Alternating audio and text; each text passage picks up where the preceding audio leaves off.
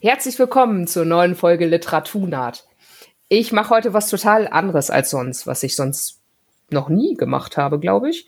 Ich spreche sonst immer nur über Kurzgeschichten, aber heute spreche ich mit ähm, einem Autor über seinen Roman. Und zwar mit Reda El Abi über den Roman Empfindungsfähig. Den habe ich auch erst letzte Woche beendet. Mein Lesererlebnis ist also total frisch. Ich wusste zwar von dem Roman schon seit Monaten, hatte ihn aber nicht gelesen, weil es gibt ja irgendwie 150 deutschsprachige Science-Fiction-Romane im Jahr und ich kann die ja auch nicht alle lesen, also habe ich nur so 30 gelesen und nicht alle 150. Und den habe ich dann schnell noch nachgeholt und war dann ausreichend begeistert, dass ich den Autor gleich verhaftet habe und eingeladen habe. Herzlich willkommen. Danke fürs Einladen, habe mich sehr gefreut.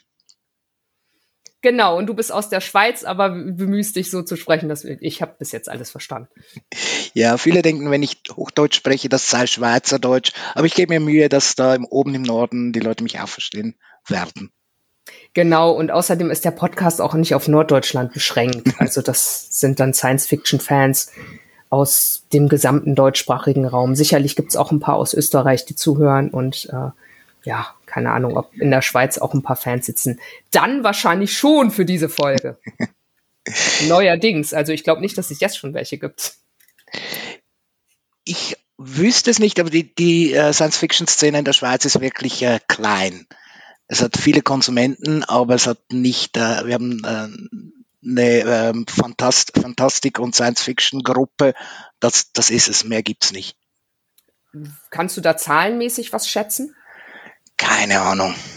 Also wie viele aktive schweizerische Schreibende für die Science Fiction könnte es geben? Eher so Richtung 20 oder Richtung 200? Ich denke eher so um die 40 vielleicht, äh, unveröffentlichte. Die unveröffentlichten zählst du dann mit? Ja, das sind meistens Kurzgeschichten oder Selbstverlage. Nicht wirklich ähm, größer. Also in, in der Schweizer Literaturszene existiert Science Fiction nicht. Ah, okay. Ich würde jetzt in Deutschland knallhart die Self-Publisher mitzählen, zumindest die meisten. Es gibt ja so oder so, ne? Einige gibt es, die kennt dann aber keiner, weil sie nicht an den richtigen Stellen die Werbung platzieren. Und dann gibt es die Self-Publisher, die ja irgendwie Bestseller-Autoren sind, wie Joshua Tree oder Brandon Q. Morris. Die liest man dann, wobei die inzwischen auch in Verlagen veröffentlichen, weil sie ja auch ausreichend verkaufen, ist das für die Verlage interessant. Also die Trennung würde ich, glaube ich, nicht so ganz so strikt machen hier. Und ich würde eher vermuten, wir haben mehrere hundert. Also ich denke immer, das sind 500, weil ich immer das Gefühl habe, dass alle, die es lesen, es auch schreiben oder fast alle. Aber das, ich kann mich auch täuschen, dass es weniger sind.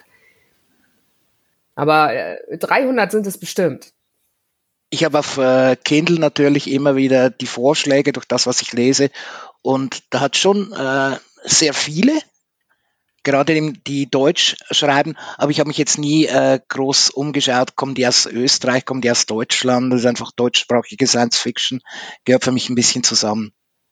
Ja, ich sage auch immer deutschsprachige, weil ich dann denke, so dann habe ich die anderen deutschsprachigen nicht mit ausgeschlossen, weil ich die ja dann auch mitlese. Österreich hat auch eine extrem aktive Szene.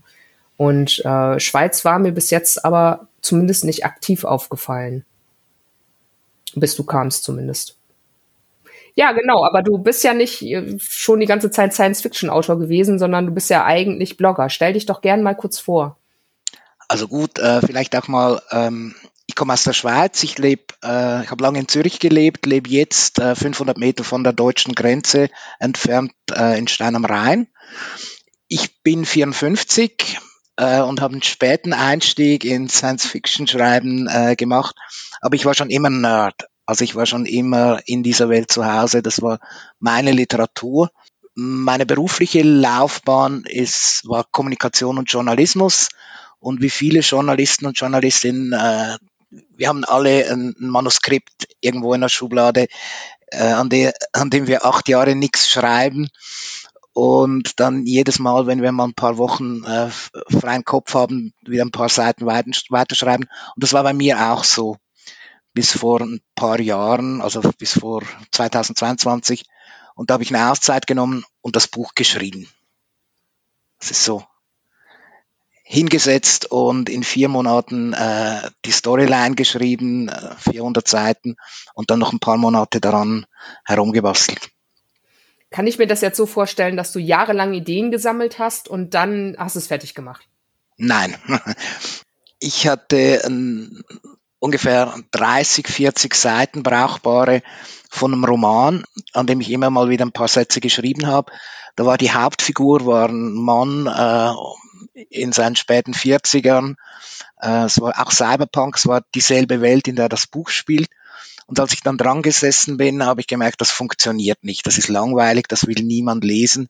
Und dann habe ich ein paar Sachen aus dieser Welt mitgenommen und eigentlich alles von null auf neu geschrieben. Also ich habe die Welt wirklich in vier Wochen erfunden. Zwei Dinge daran finde ich jetzt ziemlich cool. Und zwar erstens, selbst gemerkt, dass es langweilig war und es dann nicht in, auf den Markt geschmissen. Und zweitens irgendwie diese Welt in vier Wochen erdacht. Also ich hätte jetzt echt vermutet, so du hast ein paar Jahre Ideen gesammelt, weil da sind ja echt viele Ideen drin. Das würde, also ich bin, ich bin neurodivergent, ich bin äh, ADHSler und etwas, ein Projekt, das über Jahre dauert, ähm, da wäre ich völlig überfordert. Äh, ich habe dafür Vorteil vom Hyperfokus. Das heißt, ich kann dann, wenn mich etwas wirklich äh, emotional begeistert, kann ich mich reinknien, acht, zehn, zwölf, sechzehn Stunden am Tag über längere Zeit. Und ich habe irgendwie die Fähigkeit, diese Welt zu entwerfen und mich darin zu bewegen. Also wenn ich die Augen schließe, dann weiß ich nicht, was hinter der nächsten Biegung kommt, hinter der nächsten Straßenkreuzung kommt. Und ich kann mich geistig darin bewegen und schaue um die Ecke und da ist dann die nächste Straße. Es ist nicht ein ein Akt des Erfindens. Das äh, ganze Zeugs ist irgendwo in meinem Kopf.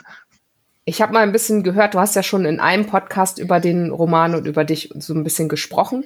Der ist jetzt nicht so ganz so hochdeutsch, aber ich habe ziemlich, ziemlich viel davon gehört. Da habt ihr euch zu dritt unterhalten. Und da hieß es zum Beispiel, dass du mit elf schon die erste Geschichte geschrieben hast und dass du total abfährst auf Gibsons äh, Neuromancer und Blade Runner. Wobei Blade Runner eher der Film, ne? Blade Runner, der Film, hat, hat, hat mir halt Bild, die Bilder zu dieser Welt, zu dieser Cyberpunk-Welt gegeben. Das erste Mal, das war damals äh, unheimlich beeindruckend äh, mit diesen äh, Luftschiffen, die zwischen den Häusern durchziehen und diesen äh, Märkten, auf denen auf den äh, genetisch veränderte Tiere verkauft wurden. Das war für mich war das so ein, ein Wow-Effekt. Aber Neuromancer war für mich schon äh, die erste wirklich große Geschichte und die liebe ich heute noch. Ich habe sie, glaube sechs oder sieben Mal gelesen. Ja, das mache ich auch noch mit meinen Lieblingsbüchern so, so oft lesen.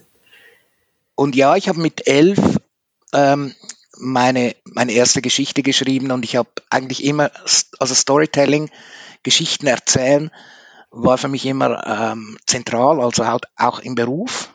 Wie erzähle ich etwas? Wie bringe ich äh, Vorstellungen, Gedankenwelten von einem Kopf in einen anderen Kopf? Das äh, ist etwas, das ich offenbar ein bisschen Talent dafür habe und wo ich inzwischen auch davon leben kann. Aber das ist auch meine Leidenschaft.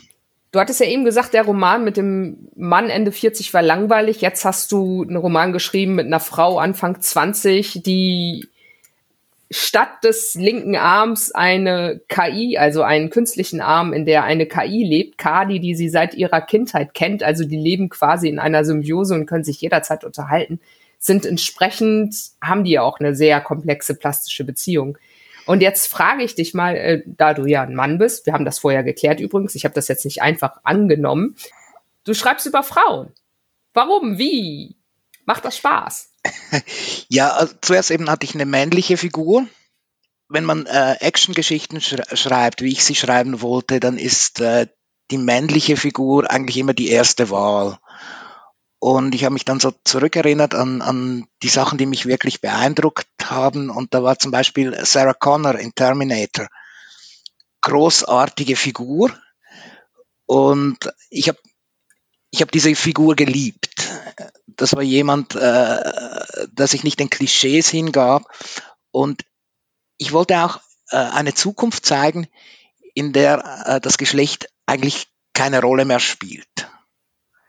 Also ich habe diese Figur entwickelt, erfunden und da ist sehr viel von mir drin, aber es sollte eben keinen Unterschied mehr machen. Außerdem habe ich das Gefühl, dass ähm, die emotionale Bandbreite bei weiblichen Figuren viel einfacher ist, ohne dass es hinterfragt wird. Ich habe das Gefühl gehabt, ich habe mehr Möglichkeiten mit einer weiblichen Figur. Das ist interessant.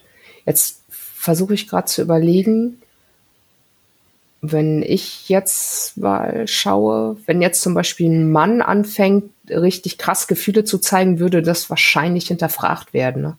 Bei einer Frau ist es wahrscheinlich so, dass die meisten das akzeptieren und sagen, okay, die Bandbreite von Trauer zu Traurigkeit zu Wut zu allem Möglichen kennen wir, ist da. Es ist vielleicht nicht, dass es hinterfragt werden würde, aber es, wär, es wäre, eine, wenn ein Mann Gefühle zeigt, ist es immer noch eine Art Heldentat. Also, oh, der kann sich zu seinen Gefühlen, der kann weinen und das sollte eigentlich 2082 wie kein Thema mehr sein. Wir haben immer noch die, diese etwas stereotype Figur von Meyer, die ähm, aber auch so ein bisschen altbacken wirkt in, in der Umgebung dieser jungen Frauen und der durch das Buch ja immer mehr Verantwortung abgibt äh, von ersten arroganten Auftreten bis am Schluss, wo er wirklich äh, quasi noch im Hintergrund arbeitet. Und das war ein bisschen was von der Geschichte, das ich mitgeben wollte, dass äh, die Zukunft halt äh, ein bisschen weiblich ist oder ein bisschen stärker weiblich. Es gab auch echt viele Frauen und das Coole war ja, die haben sich ja nicht über so einen Unfug unterhalten wie, wo kaufe ich meine nächste Handtasche oder findest du die, diesen, diesen Typen auch süß, wobei die meisten sowieso nicht auf Typen gestanden haben, ähm, sondern die haben sich ja über Kampftechniken unterhalten und wo sie ihr Fighten gelernt haben und so. Das, das hat mir richtig Spaß gemacht. Also da war ich voll dabei.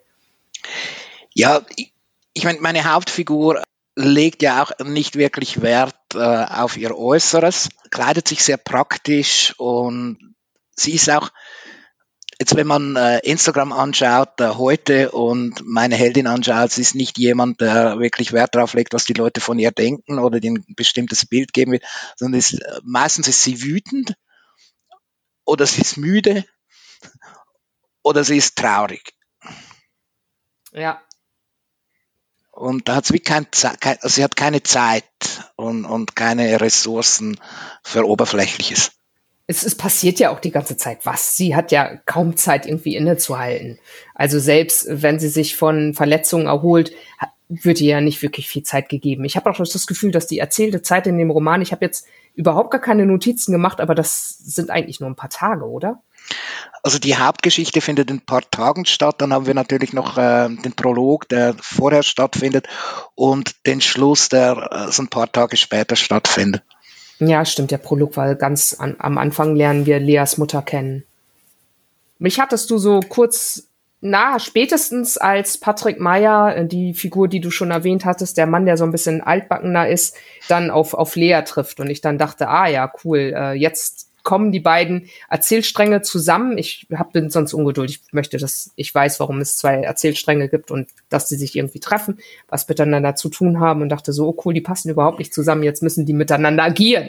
Und äh, da hattest du mich, das war aber, glaube ich, schon ziemlich früh, Seite, weiß ich nicht, Seite 40, Seite 50, also ziemlich am Anfang meine Hauptfigur ist sehr spät eingeführt, muss ich sagen. Äh, man hat zuerst ein bisschen äh, Worldbuilding, man hat ein bisschen Hintergrund und dann erst kommt meine Heldin und das würde ich jetzt heute wahrscheinlich anders schreiben. Ja, ich hatte ja auch schon bei Blue Sky dich gefragt, so warum äh, denn der Anfang so viel zurückhaltender ist, als es dann später wird, weil am Anfang dachte ich, mir war ja der Roman empfohlen worden, am Anfang dachte ich so, hä, warum soll ich das denn lesen? Ist doch, ne, ja, kann man machen. Und dann so irgendwann dachte ich so, ach so, ja, deswegen soll ich das lesen. Jetzt, jetzt habe ich's. So, und dann war es ja auch in ein paar Tagen weggelesen. Ja, das hat ein bisschen mit der Schweizer Literaturszene äh, zu tun. Wenn man in der Schweiz ein Buch bringen will, dann kann man nicht ein Science-Fiction-Buch in erster Linie bringen, sondern man muss äh, ein Buch bringen, das Leute auch lesen, die keine Science-Fiction lesen.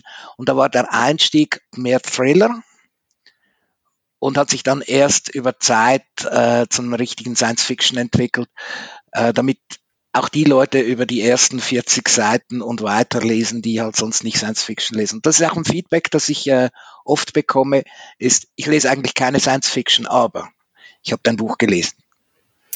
Hier in Deutschland ist es leider so ähnlich, dass viele Science-Fiction-Romane nicht als Science-Fiction verkauft werden, sondern als Thriller. Also das ja. ist bei uns dasselbe. Also das verkauft sich dann einfach besser. Ja, ja. Genau. Und dann fängt es aber auch meistens ein bisschen harmloser an und naja, und später kommen dann die, die krassen, krassen Sachen. Ähm, was ich richtig gelungen finde, unter anderem sind die Action-Szenen. Ich jammere ja schon seit Jahren herum, dass meistens die Action-Szenen so ein bisschen für mich sind wie Werbepausen. So, da kann ich dann auch mal mir einen Kaffee machen gehen oder so.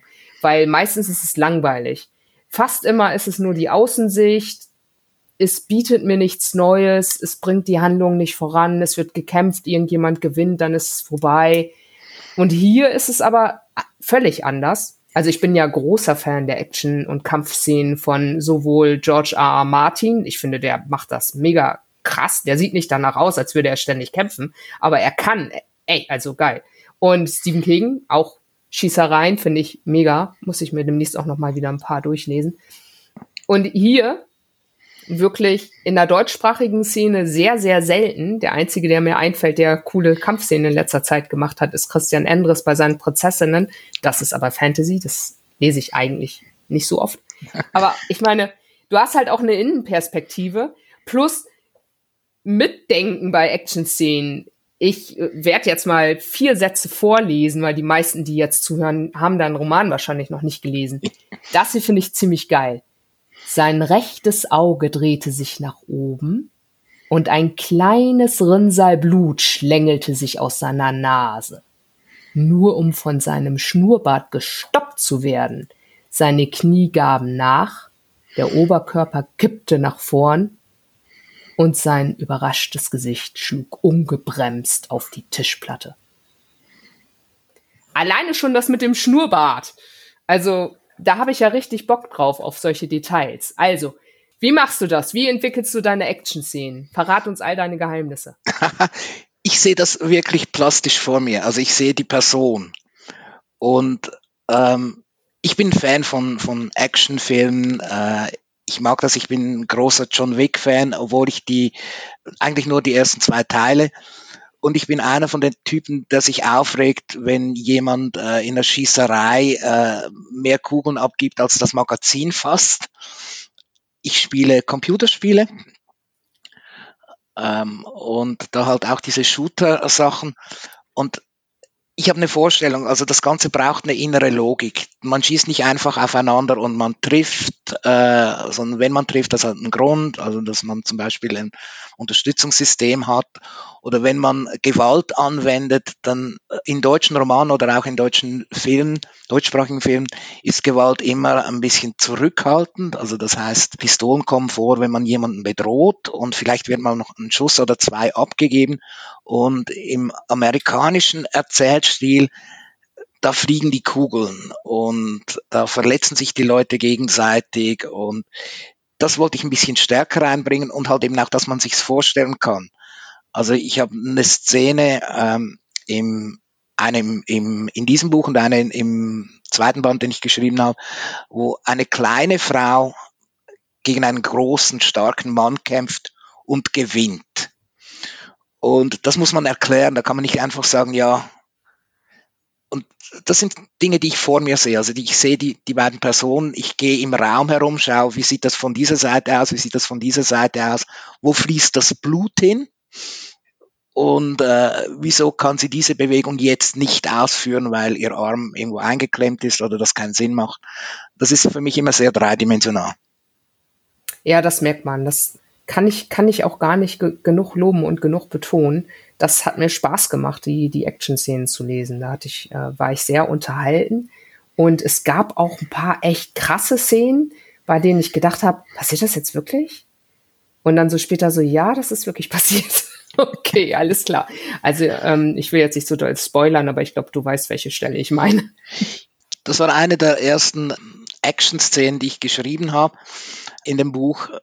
Da ging es auch darum, die Persönlichkeit von dieser äh, Prothese, dieser KI-Prothese zu zeigen, die eigentlich ihr Leben als militärische Unterstützungsprothese für, äh, für Soldaten begonnen hat und dann an einem kleinen Mädchen geendet ist und die einfach keinen Spaß versteht, wenn es, da gibt's nicht nichts zwischen 0 und 100. Das ist irgendwie, wenn Gewalt kommt, dann richtig. Dann und das hat auch ein paar Leser dann so ein bisschen irritiert, weil das halt schon äh, sehr splattermäßig ist. Aber ich denke, man kann das Buch nicht lesen, wenn man die, die ganzen Action-Szenen, die doch einen großen Teil auch des Buches ausmachen, äh, nicht mag, dann kann man es nicht lesen. Ja, das denke ich auch. Sonst hat man, hat man zu viele Sachen, weil es geht ja auch schon ziemlich früh los. Also ich glaube, der erste Kampf war irgendwie auf den ersten 100 Seiten schon. Äh, dann würde man das auch ziemlich schnell merken, nee, das ist nichts für mich. Wobei extrem viel Hintergrund kommt. Also es äh, na, äh, rückblickend ergibt es dann ja später auch Sinn, warum man mit Leas Mutter gestartet hat als Perspektivfigur und wie das alles zusammenhängt. Also das ist ja nicht einfach so, sondern da hat sich ja jemand was dabei gedacht. Und es gibt ja eine Story, es gibt ja eine Backstory dazu. Das heißt also, es wird nicht nur gekämpft, den Eindruck wollen wir jetzt wirklich nicht erwecken. Es gibt einen echten Plot und diese Action-Szenen, die dienen ja dem Plot. Die sind ja nicht einfach nur so da, weil es Spaß macht, sondern die haben eine Funktion. Und genau das ist ja auch das andere Problem mit vielen Action-Szenen oder keine Ahnung, Sexszenen, die haben ja oft gar keine Funktion, die bringen den Plot gar nicht voran, die sind nur voyeuristisch und dafür sind die dann nicht gut genug geschrieben, also warum soll ich sie lesen? Darum hat es in meinem Buch kein, es hat keine Sexszene. Hat verschiedene Gründe. Erstens mal war ich nicht darauf angewiesen, um, um die Beziehung zu definieren. Und zweitens ist es halt auch immer ein bisschen cringe, wenn ein 50-jähriger Mann äh, über Sexszenen von zwei jungen Frauen schreibt. Das ist, äh, kann sich irgendwie nicht gut anfühlen, weil ich halt einfach nicht weiß, wie das ist. Aber die, also du hast gesagt, der, der Plot, ja, ich musste sogar äh, einige Storylines rausnehmen, weil meine Probeleser gesagt haben, es ist zu komplex. Diese und diese Nebenfigur mit, ihr, mit dem ganzen Background das ist zu viel und da sind ein paar Nebenfiguren gestorben, bis sie dann, bis es dann veröffentlicht wurde. Das finde ich ganz gut, weil so war die Zahl der, der Figuren schon sehr hoch. Also ich hatte dann tatsächlich auch Schwierigkeiten, sie mir alle zu merken. Ich habe mir keine Notizen zwischendurch gemacht, also ich habe es einfach gelesen. Es gibt auch Romane, zu denen mache ich mir ganz viele Notizen, dann hätte ich wahrscheinlich keine Probleme gehabt. Aber es waren viele Figuren, ich hatte nur das Gefühl, ich muss mir jetzt auch nicht jede merken, denn ich kam, kam mit dem Plot klar. Also auch ohne mir alle merken zu müssen. Ja, für mich war es wichtig, dass ich den Nebenfiguren halt auch ein Leben gebe. Und das heißt nicht, dass die kommen vielleicht nur auf 40, 50 Seiten vor und verschwinden dann wieder, aber damit man weiß, wieso diese Person was macht, was tut, dann irgendwo wieder verschwindet, dann kann man sie wieder vergessen, aber im Augenblick, wo man sie liest, ist sie real. Ich, hab, ich liebe das bei, bei Büchern, die ich lese, wenn also ich kommt mir eine Szene in den Sinn, äh, die ich letztens gelesen habe. Das war eine Barfrau, die beschrieben wurde. Und man wusste, äh, die ist alleinerziehend, die arbeitet sich den Hintern ab und die ist wirklich tough. Und die hatte vier Seiten im Buch. Und ich habe ich hab die Person vor mir gesehen, ich habe gewusst, wie sie heißt, ich habe gewusst, äh, was für Probleme sie hat. Und sie hat nachher nie mehr eine Rolle gespielt. Trotzdem hat es mich glücklich gemacht, äh, die kennengelernt zu haben. Stephen King hat solche Figuren manchmal, die haben nur vier Zeilen und trotzdem kann ich dir jetzt noch erzählen, welche vier Zeilen sie haben. Also das ist auch wirklich, was ich gerne lese. Also wenn, wenn jemand so schreibt, da habe ich, da habe ich richtig Bock drauf. Du hattest ja ge gesagt, dass es dir wichtig ist, nochmal darüber zu sprechen, so Dystopie oder Utopie? Ja, ich, also von den Feedbacks her ist es sehr persönlichkeitsabhängig. Also es gibt Leute, die lesen es als Dystopie und es gibt Leute, die lesen es als Utopie, also gerade mit den KIs und, und wie sie die Probleme in Ordnung bringen. Und ich habe es effektiv weder noch angesetzt, sondern es ist äh, wir kriegen es irgendwie auf die Reihe mit Hilfe und es geht irgendwie weiter. mit einer gewissen Resilienz. Die Welt sieht nicht gut aus, aber es ist auch noch nicht untergegangen. So gut es eben geht. Das war die Botschaft. Darum ist es eben weder eine Utopie noch eine Dystopie, obwohl es beide Aspekte drin hat. Aber ich hat mich erstaunt, wie unterschiedlich es gelesen wird von Leuten. Ja, mir ist es meistens egal. Hauptsache die Geschichte ist gut. Was sich halt einige Leute gefragt haben, mit denen ich schon über den Roman äh, gesprochen habe. Die KIs haben ja so eine Art wohlwollende Diktatur. Ja. Gibt es dagegen Widerstand? Gefällt das allen? Wo stehen da die Menschen? Also es hat ja diese äh, Gruppe, die sich schon äh, seit Jahren gegen KIs äh, auflehnt und die diese Bevormundung durch künstliche Intelligenz äh, abschaffen will. Und das sind äh, im Buch, also jetzt im ersten Band, sind das richtige Clowns. Also sie sind nicht besonders fähig, das sind Aktivisten, die äh, schon ein bisschen älter geworden sind und immer noch ihren fanatischen äh, Gedanken anhängen. Und man muss sehen, in der Zeit, in der das Buch spielt, äh, 2082, ist es die dritte Generation, die quasi unter ähm, KI-Regierung lebt. Das heißt, die fragen sich, die meisten Jüngeren fragen sich gar nicht mehr, ist das richtig oder ist es falsch, sondern die leben halt einfach mit, mit diesen Gegebenheiten. Und es gibt Widerstand und ich will noch nicht so viel spoilern vom zweiten Band, aber im zweiten Band, äh, in, in der Fortsetzungsgeschichte geht es dann stärker in, in, in den Bereich äh, Auseinandersetzung zwischen Mensch und KI. Und im ersten Band hatten wir ja, haben wir mehr dieses KI gegen KI. Aber ja, es ist eine äh, wohlwollende Diktatur und es ist auch sehr technokratisch. Also das heißt, das Buch heißt ja empfindungsfähig und Haupt, das Hauptmerkmal dieser großen Regierungs-KIs ist, dass sie keine Empfindungen haben. Sie haben ein Ich-Bewusstsein, sie haben ein Imperativ, eine Aufgabe, sie haben unglaublich viel Rechnung, äh, Rechenpower, aber sie haben zum Beispiel keine Kreativität im Sinne von Dinge wollen, Dinge neu erfinden, Neugierde entwickeln, sondern sie haben eine Aufgabe und das definiert sie. Du hast da so eine ganz komplexe KI-Struktur drin mit, mit verschiedenen Stufen. Je niedriger die Stufe, also bis Stufe 1 geht's, das sind dann die krassesten KIs. Kali ist, glaube ich, 12, ne? Kali ist eine 12er, ja. Und dann gibt's so Putzbots, die haben, keine Ahnung, 40 oder so. Die sind genau. nicht, die können nichts, die können nur putzen. Die hätten wir heute wahrscheinlich auch schon. Ja. Ja, genau, aber Kali nicht. Und 1 erst recht nicht. Aber es, es gibt keine Stufe 0, keine Singularität. Doch, es gibt eine Stufe 0. In der, also die, die Regierungs-KIs, die Einser, die wurden entworfen von Kaya. Ah ja, okay, die den Asimovschen äh, Gesetzen gehorcht, weil ein Nerd, der Asimov mag, sie entwickelt hat. Genau. Der, äh, der Punkt ist, die ist aus sich selbst entstanden. Also die hat die Singularität erlebt. Das ist die einzige KI, die aus sich selbst heraus Bewusstsein entwickelt hat. Und sie hat, äh, um sich ein bisschen Luft zu schaffen und um den Planeten in Ordnung zu bringen, ein paar Einser erschaffen, programmiert, und die sind begrenzt. Also die können keine äh, Entwicklung in dem Sinn machen. Sie können sich Wissen mehr, mehr Wissen aneignen, aber sie sind in erster Linie limitiert durch ihre Aufgabe. Und die Einser können dann Zweier erschaffen, Dreier, Vierer, immer nur eine Stufe drunter. Und die werden auch immer durch ihre Aufgabe limitiert.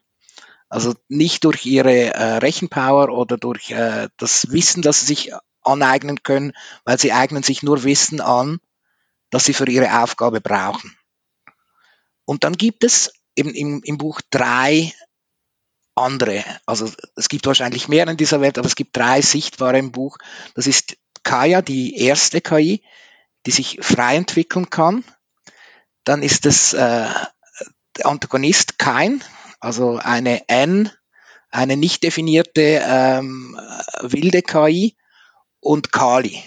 Und Kali kann sich weiterentwickeln, weil äh, ihre Systemarchitektur von jemandem gehackt und äh, freigesetzt wurde. Also sie kann empfinden, sie kann Neugierde entwickeln, sie hat äh, einen Flair, also sie liebt äh, Popkultur aus dem 20. Jahrhundert und schaut sich Filme an, wenn äh, meine Heldin schläft, schaut sie sich die ganzen Marvel und, und DC Universal Filme an. Also das drei äh, KIs, die wirklich sich frei entwickeln können und die restlichen sind durch ihre Aufgaben gebunden.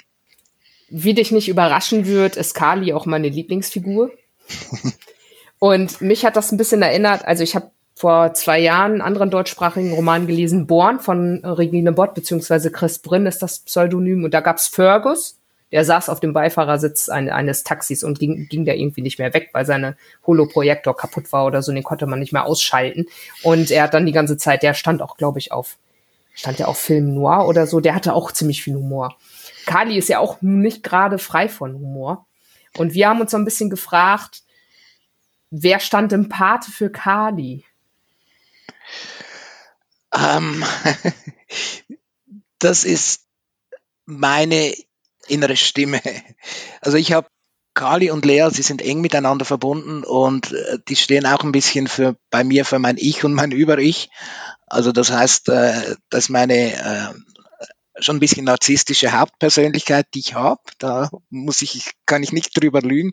Und dann habe ich aber jemanden, der es in Schach hält, also eine zweite Stimme im Kopf, die sich eben auch ein bisschen über mich lustig macht und die mich dann in Schwierigkeiten äh, wieder Boden fassen lässt. Und das ist, äh, das sind die beiden Stimmen in meinem Kopf.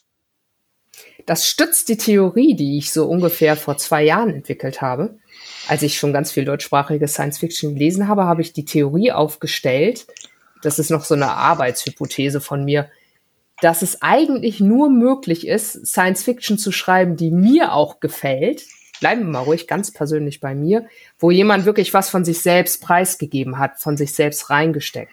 Dass es mir als Leserin überhaupt nichts bringt, wenn jemand einfach nur wieder kaut, was es gibt wenn jemand irgendeinen Roman schreibt, der kann ja auch gut konzipiert sein oder so, und der kann ja auch gut geschrieben sein. Aber wenn da nichts drin steckt, nichts echtes von diesem Menschen, was ich noch nie irgendwo anders gelesen habe, dann brauche ich das nicht zu lesen.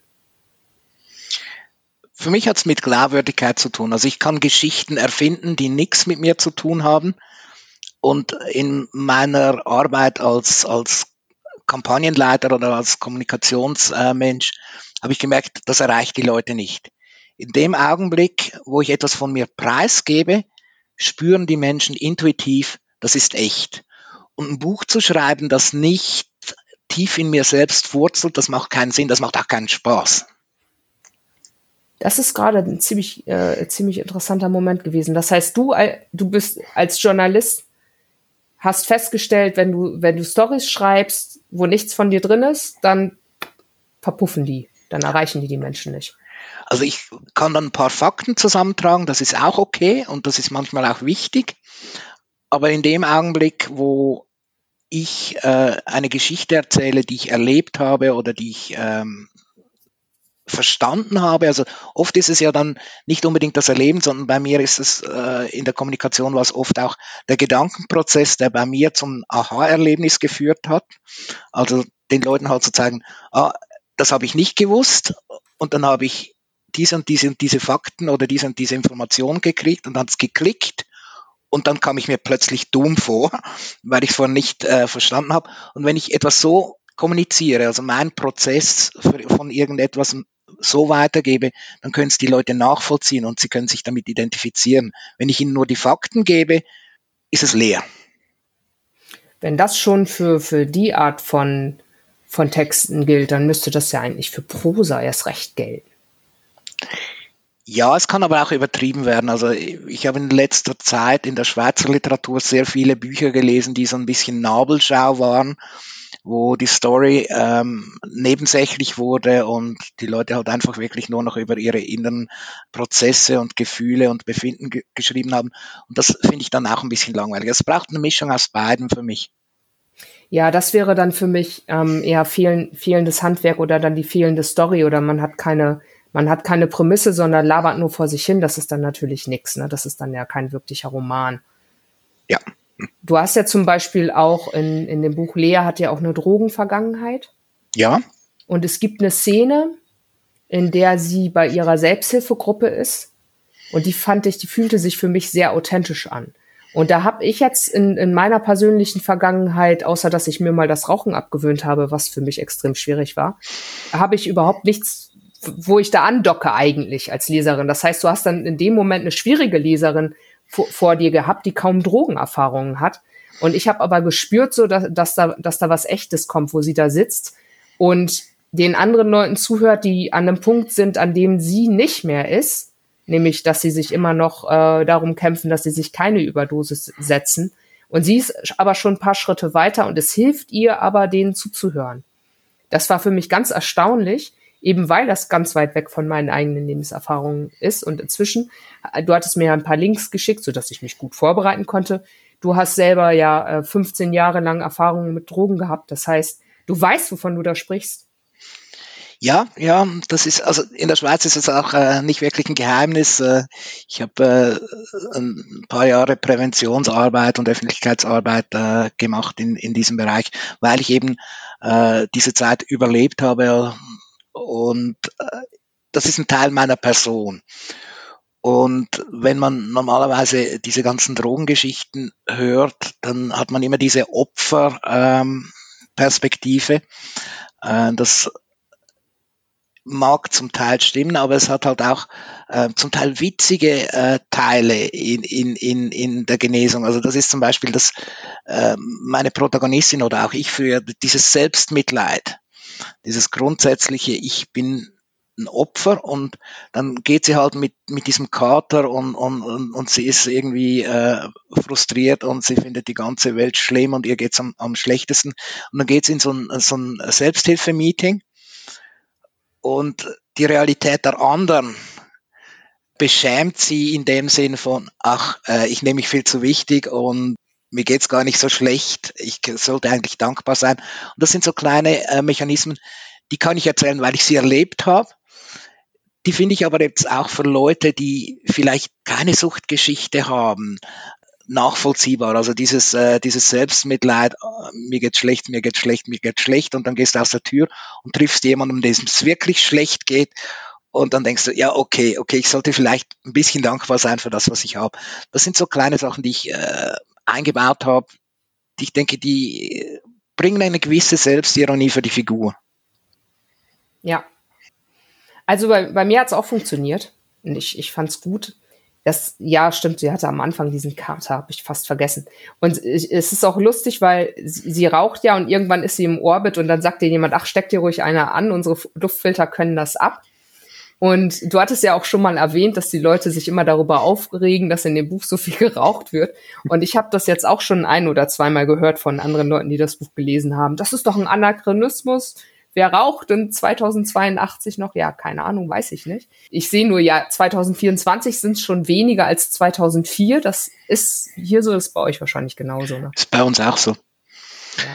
Ähm, aber wenn man die Geschichte des Rauchens anschaut, ähm, das sind, glaube glaub ich, äh, die ersten Sachen, die man gefunden hat, sind äh, in Südamerika 12.000 Jahr, vor 12.000 Jahren. Ähm, und das hat, hat, sich durchgezogen. Man kann es mit dem Alkohol vergleichen.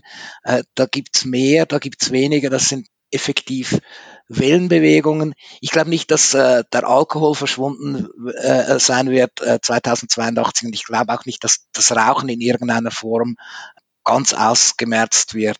Es wird äh, Tendenzen geben, wo es wieder weniger cool ist und die Leute weniger rauchen, aber es wird wieder wird auch wieder kommen. Es sind Genussmittel, die verschwinden nicht einfach möglich, keine Ahnung. Mich hat es überhaupt nicht gestört. Ich, ich habe es lustig gefunden, dass die Gewalt die Leute nicht so gestört hat wie das Rauch. Also die Leute, manche Leute äh, haben sich, die Rauch, das ist ja äh, irgendwie asozial, aber dass sie äh, Leute äh, erschießt und in die Luft sprengt und was weiß ich, das ist irgendwie völlig okay in einer fiktiven Geschichte. Ja, aber das ergibt Sinn für mich, weil ich habe jetzt nicht so direkt aktiv Angst davor, dass meine Kinder anfangen, Leuten das Rückgrat rauszureißen oder sowas in der Art. Aber ich könnte schon eine reale Angst davor entwickeln, dass sie anfangen zu rauchen. Weil das viel näher an meiner Alltagswirklichkeit ist, als das jetzt jemand los. Okay, stimmt, ja. Ja, ja, deswegen regen sich vielleicht die Leute darüber auf. Da das ja kein Kinderbuch ist, und zwar auch ganz klar kein Kinderbuch, selbst nicht für mein Kind, das irgendwie gern Herrn der Ringe liest und so, hat mich das jetzt nicht weiter gestört. Ich fand es eher mal anders, weil früher haben ja irgendwie alle in den Filmen und Serien und Büchern geraucht. Und das wurde dann irgendwie extrem wenig. Und jetzt finde ich es fast schon erfrischend, wenn es doch mal wieder vorkommt. Ja, das ist dieses pädagogische, ähm, das äh, ob jetzt Netflix äh, oder, oder Tatort oder so. Ich meine, wenn man jemanden wirklich verrucht und, und so äh, ein bisschen kantig darstellen will, dann gibt man ihm eine Zigarette. Und das ist, habe ich nie ganz verstanden, weil es hat, es gibt Leute, die rauchen, es gibt Leute, die nicht rauchen, es gibt Leute, die trinken, es gibt Leute, die nicht trinken. Das hat wie äh, für mich nicht die Färbung, sondern für mich hat es die Färbung von, du hast aufgehört zu rauchen und dann weißt du, wie viel Trost das in einer Zigarette stecken kann, auch wenn du genau weißt, wie schlecht sie dir tut. Also dass in einem stressigen Tag das alles äh, überlebt. Und wenn du Raucher bist, dann gehst du raus und du zündest dir eine Zigarette an und wer nicht raucht oder wer aufgehört hat, der weiß, äh, okay, das tut dir nicht gut und du machst es trotzdem und du fühlst dich nachher rein durchs Ritual schon besser. Und dieser Selbsttrost ist ja nicht, dass Rauchen cool ist, sondern das Rauchen ist, sie raucht immer, wenn sie nervös ist, sie raucht immer, ähm, wenn sie gerade was überlebt hat, sie steckt sich eine Zigarette an, wenn sie mit den Nerven fertig ist, das ist so, da hält sie sich dran fest. Das ist nicht so, dass es cool ist, sondern das ist ihre kleine Tageskrücke. Man liest es in zeitgenössischer Science Fiction echt selten. Also ich bin mir gar nicht sicher, ob ich es überhaupt schon mal gelesen habe in wirklich frischen, neueren Büchern. Jamie Lee Campbell hatte ja mal Figuren in Kurzgeschichten, in deutschsprachigen Kurzgeschichten, die letztes Jahr erschienen sind, ähm, untersucht. Und da gab es schon ein paar in Kurzgeschichten, in denen geraucht wurde, aber ich glaube, sie hatte irgendwie zu wenige rauchende Frauen äh, gefunden und meinte dann irgendwie, raucht selbst auch gar nicht, also will jetzt gar nicht das Rauchen propagieren oder so, sondern meinte so, zeig mir doch mal endlich eine rauchende Frau in der Geschichte, so. Würde ich gern mal wieder lesen. Aber dann hat sie ja jetzt ihren Willen dann hier. Ja. Äh, Lea Walker raucht schließlich. Wie ist das denn eigentlich mit der Figurenentwicklung? Du hattest ja eben erwähnt, du hattest vier Monate lang geplottet. Habe ich das richtig verstanden? Vier Wochen. Vier Wochen, ah ja. Ja, das ist schneller. Hast du die Figuren vorher entwickelt oder entwickeln die sich beim Schreiben und das ist beides so ein bisschen? Wie läuft das bei dir? Die Hauptfiguren, die hatte ich im Kopf. Im Sinne von, ich wusste, wie die sich verhalten, ich wusste, wo deren Stärken und deren Schwächen war, ähm, noch bevor ich den Plot hatte. Meine Heldin, die stand bei mir schon am Schreibtisch, als ich mit dem, mit dem Plot begann und hat äh, gemotzt, wenn etwas nicht stimmt und die, die war irgendwie immer präsent. Und die Nebenfiguren, die haben sich entwickelt in dem Augenblick, in dem ich eine brauchte. Und dann war aber auch schon eben die, du hast vorher diesen Schnauzbart, der, der äh, umkommt, genannt. Und ich brauchte da jemanden. Und dann war da dieser, dieser Mensch, nicht besonders sympathisch, aber jetzt auch nicht der, der wahnsinnige Bösewicht, einfach äh, so eine leicht unangenehme Person.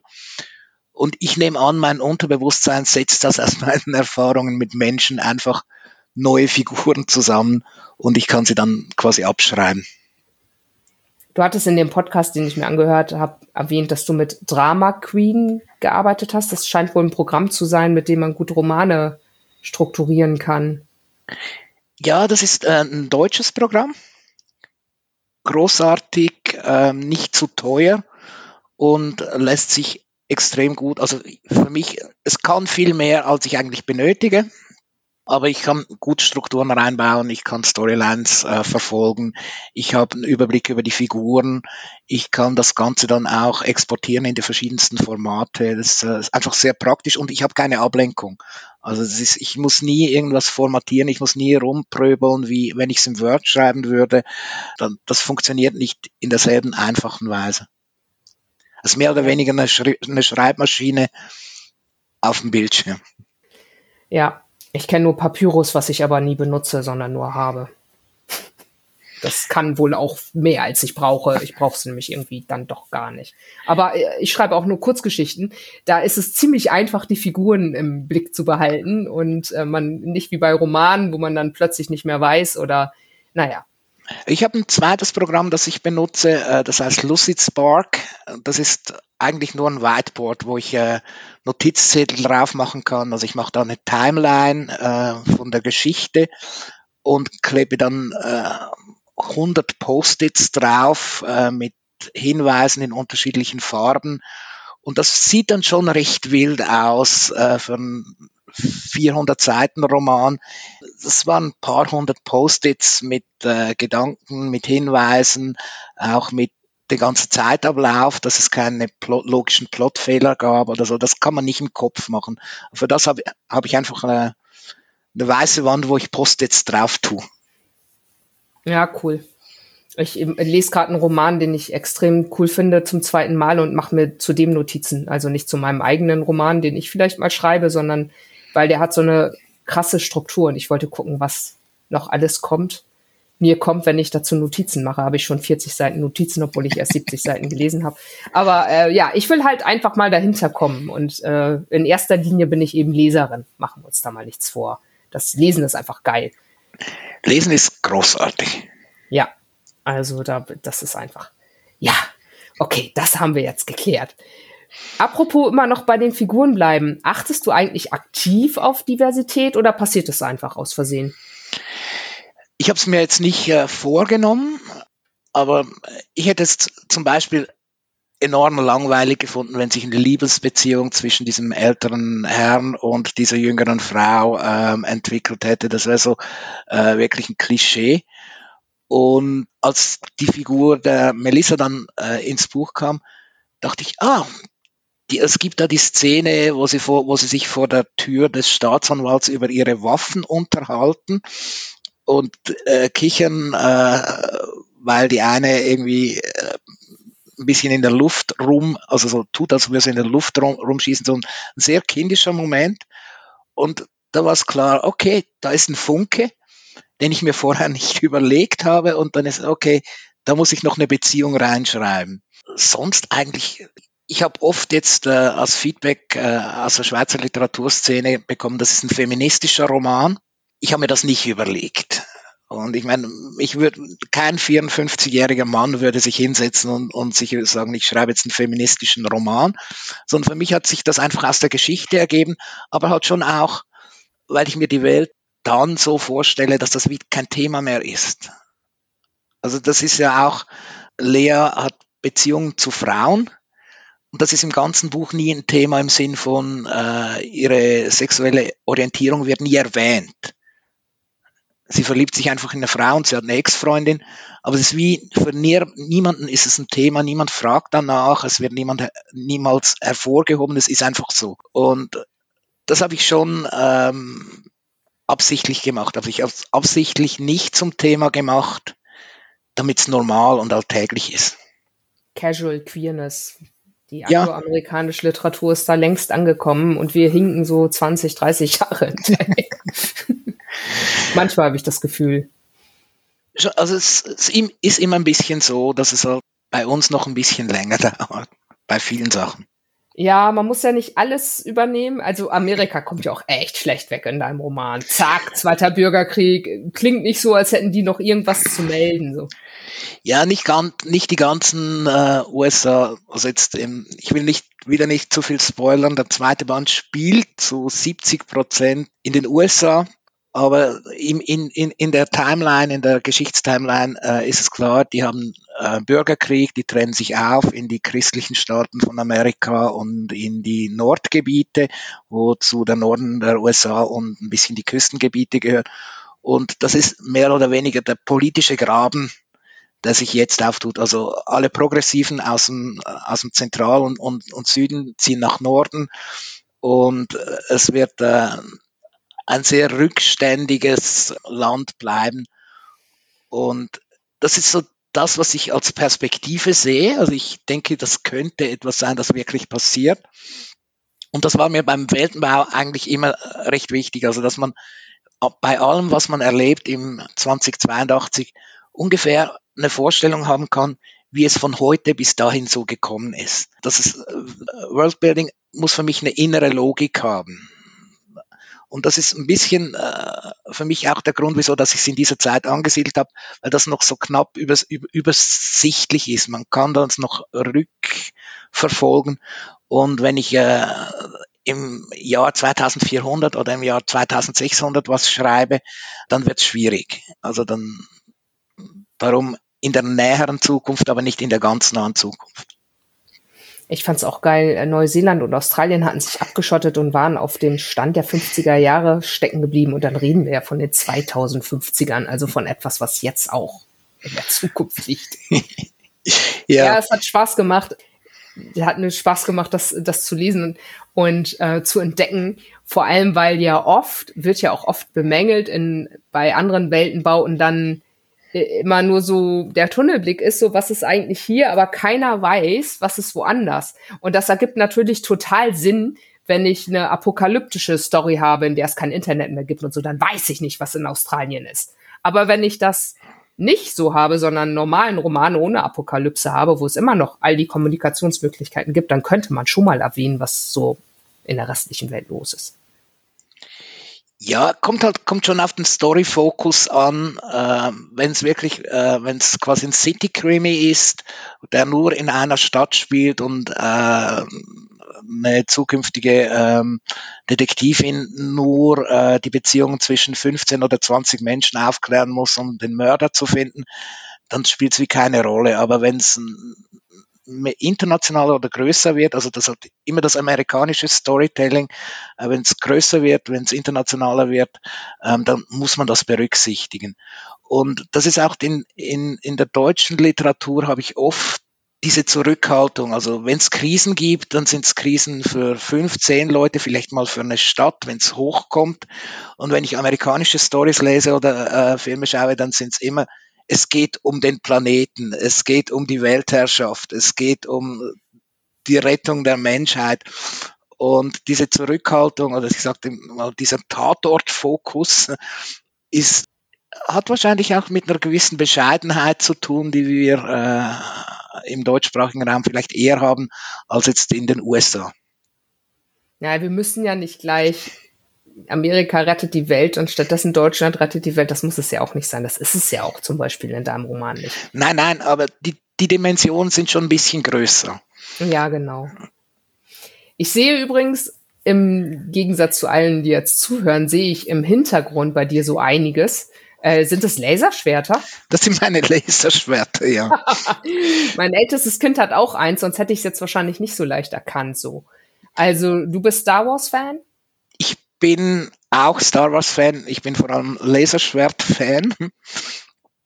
Und äh, es gibt ja immer die Diskussion Star Trek oder Star Wars ähm, bei den Nerds.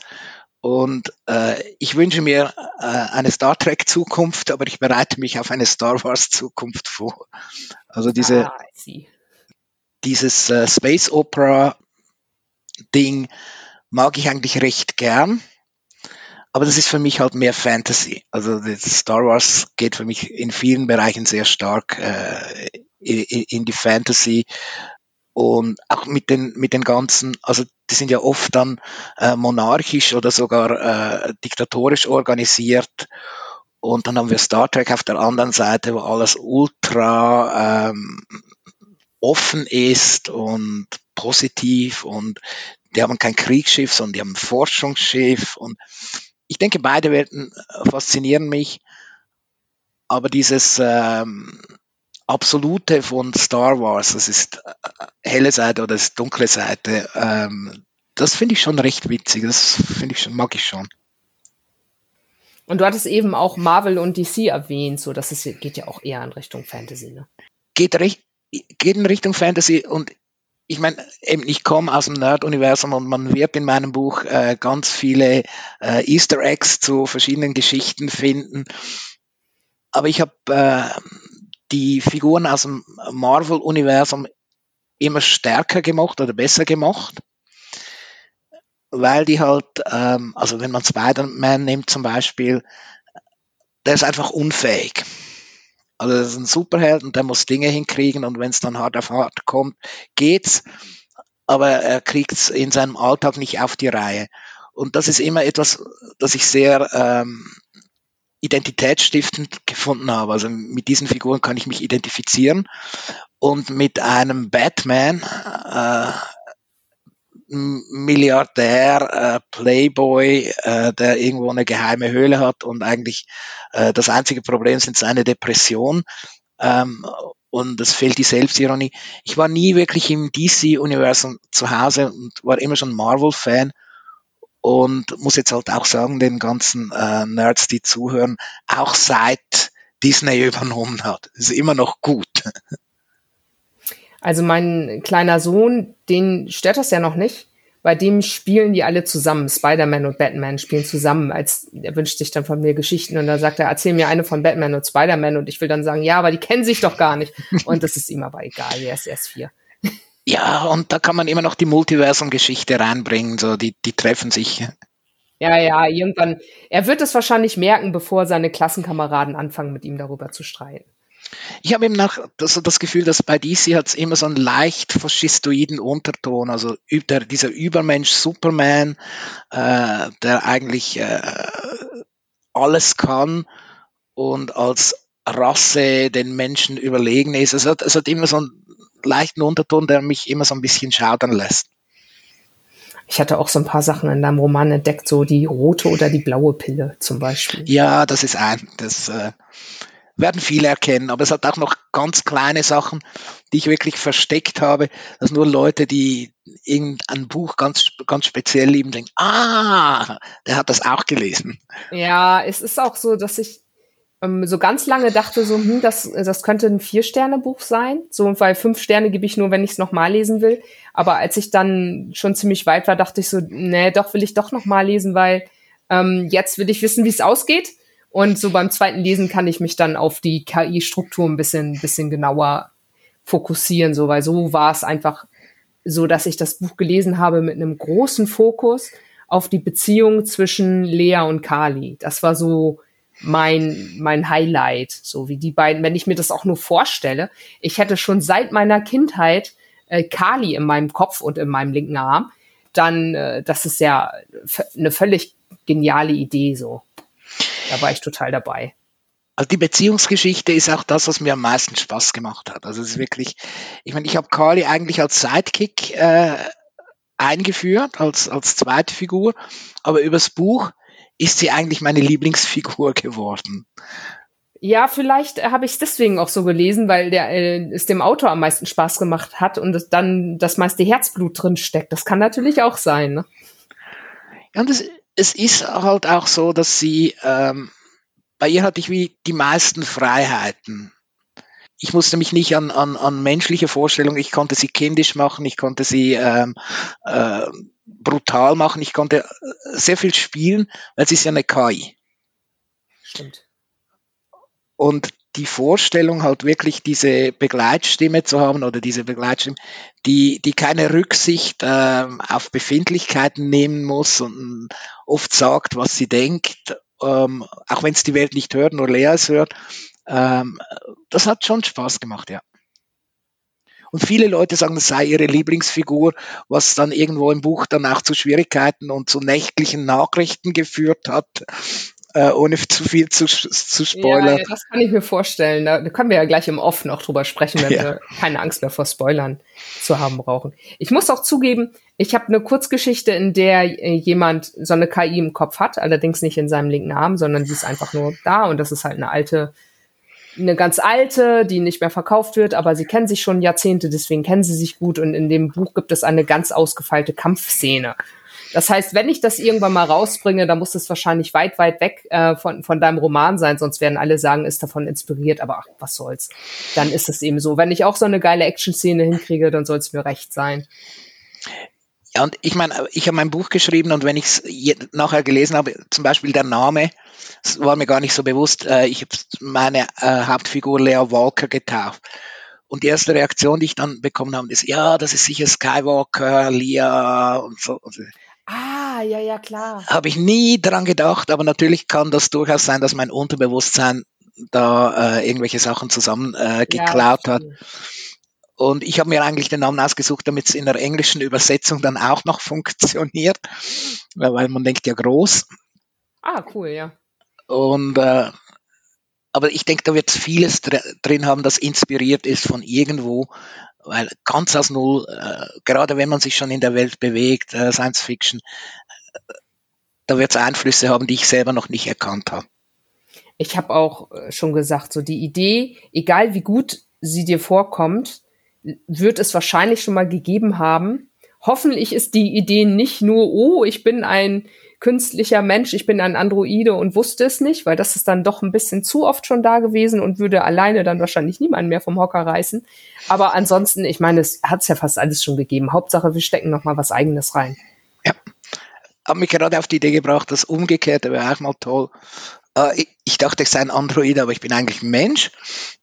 Es gab es mal als Twist in einer Kurzgeschichte in einer Anthologie, die ist vor zwei Jahren rausgekommen. Da wusste ich das nicht, da dachte ich, das sind Androiden und am Ende stellte sich aber raus, das sind Menschen. Das war ganz lustig.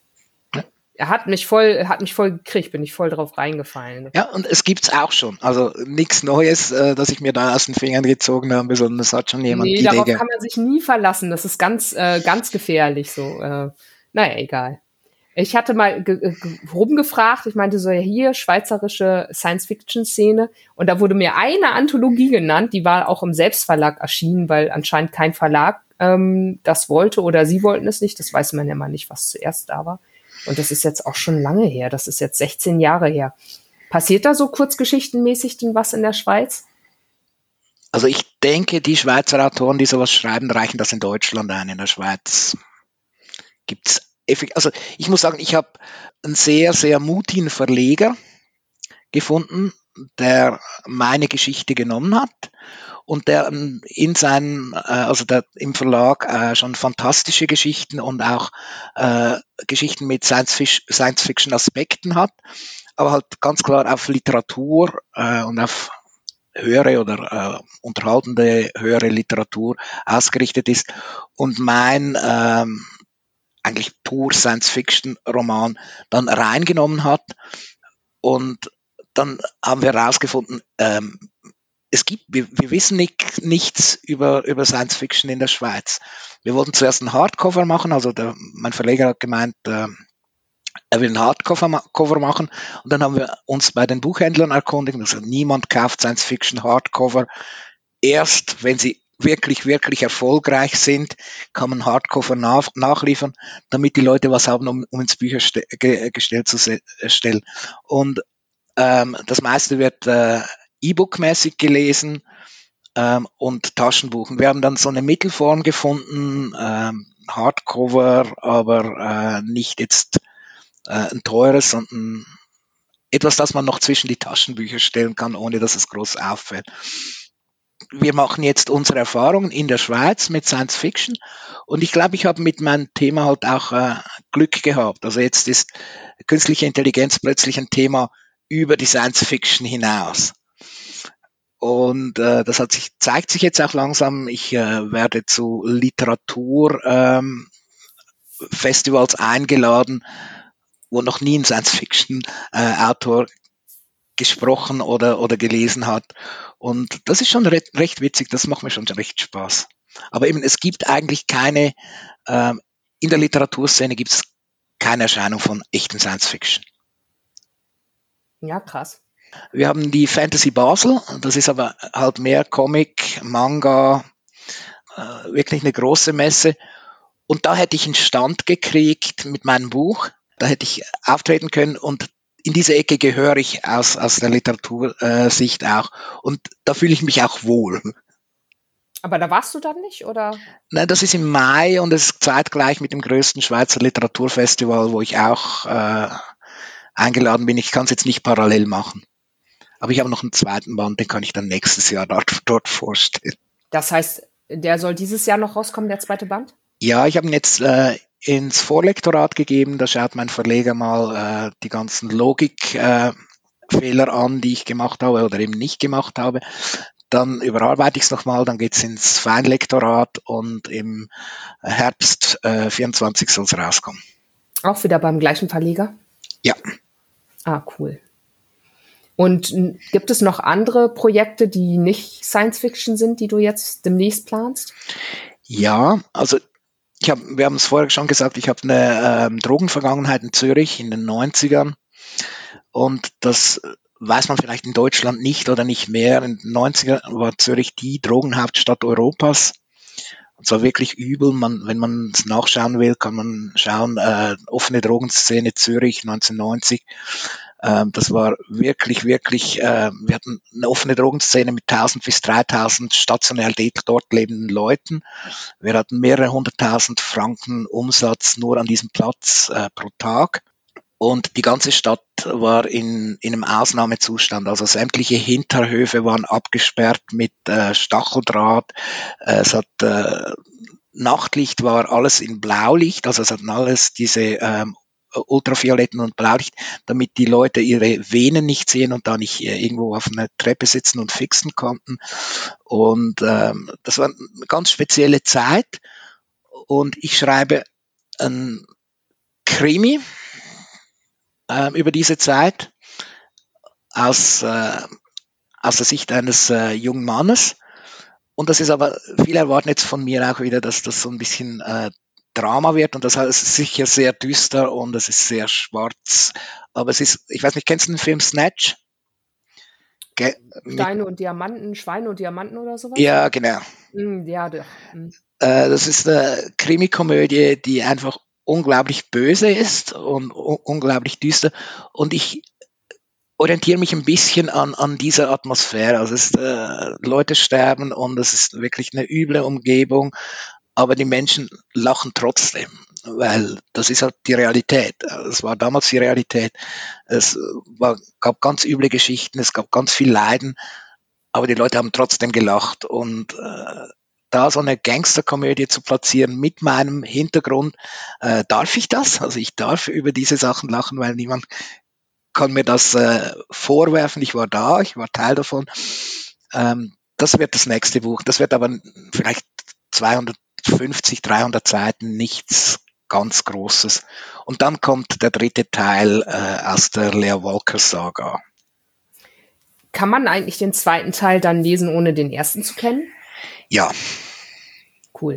Also man kann die, das war so ähm, ausgedacht, dass die im selben Universum spielen, in derselben Welt spielen und dass man ein bisschen mitnimmt aus der ersten Geschichte, aber das Ganze sollte für sich selbst funktionieren und der dritte Teil dann auch wieder. Das sind äh, drei Abenteuer im selben Universum. Und wenn man sie nacheinander liest, dann kriegt man vielleicht noch ganz wenige kleine Sachen mit, die, also irgendein Joke im Band 2, der nur Sinn macht, wenn man äh, Band 1 gelesen hat, den man aber einfach überliest und nicht wahrnimmt, wenn man das nicht getan hat. Ah ja, cool. Perfekt. Ja, bin ich dabei. Wir haben jetzt die Stunde ein bisschen gesprengt. Ich habe es mir aber schon gedacht, dass wir das tun. Ich werde mir ja sehen, ob die Leute dann bis zum Ende durchgehalten haben. Wenn nicht, was soll's. Mir hat's Spaß gemacht. Vielen Dank, dass du, dass du bei mir warst. Wir werden dann sehen, die, äh, den nächsten Roman. Vielleicht sieht man sich ja beim Bukon oder sowas. Das würde ja vielleicht passen. Habe ich mir jetzt mal eingetragen. Ich habe überhaupt noch keine Ahnung, wie mein Jahr aussieht. Ähm, ich lasse jetzt auf, auf mich zukommen. Aber ich habe schon gemerkt, dass in Deutschland die Wahrnehmung für, für Science-Fiction-Literatur einfach wirklich viel, viel besser und auch viel warmherziger ist. Also ich danke dir auch für deine Kritik, die du geschrieben hast. Äh, hat mir jetzt gerade äh, die Perspektive auf äh, den zweiten Band, den ich geschrieben habe, ein bisschen verändert und ich äh, kann da sehr viel rausnehmen. Und das hat mir in der Schweiz wirklich gefehlt. Also jemand, der es liest und dann sagt, in diesen Sätzen oder in diesen Szenen ähm, ist mir das und das aufgefallen. Da bin ich wirklich sehr dankbar. Ja, gern, klar. Ich sage immer, was mir auffällt. Manchmal komme ich damit durch und manchmal auch nicht. so, schön. Dann bis bald. Bis bald. Herzlichen Dank für die Einladung und schönen Tag noch. Ja, danke.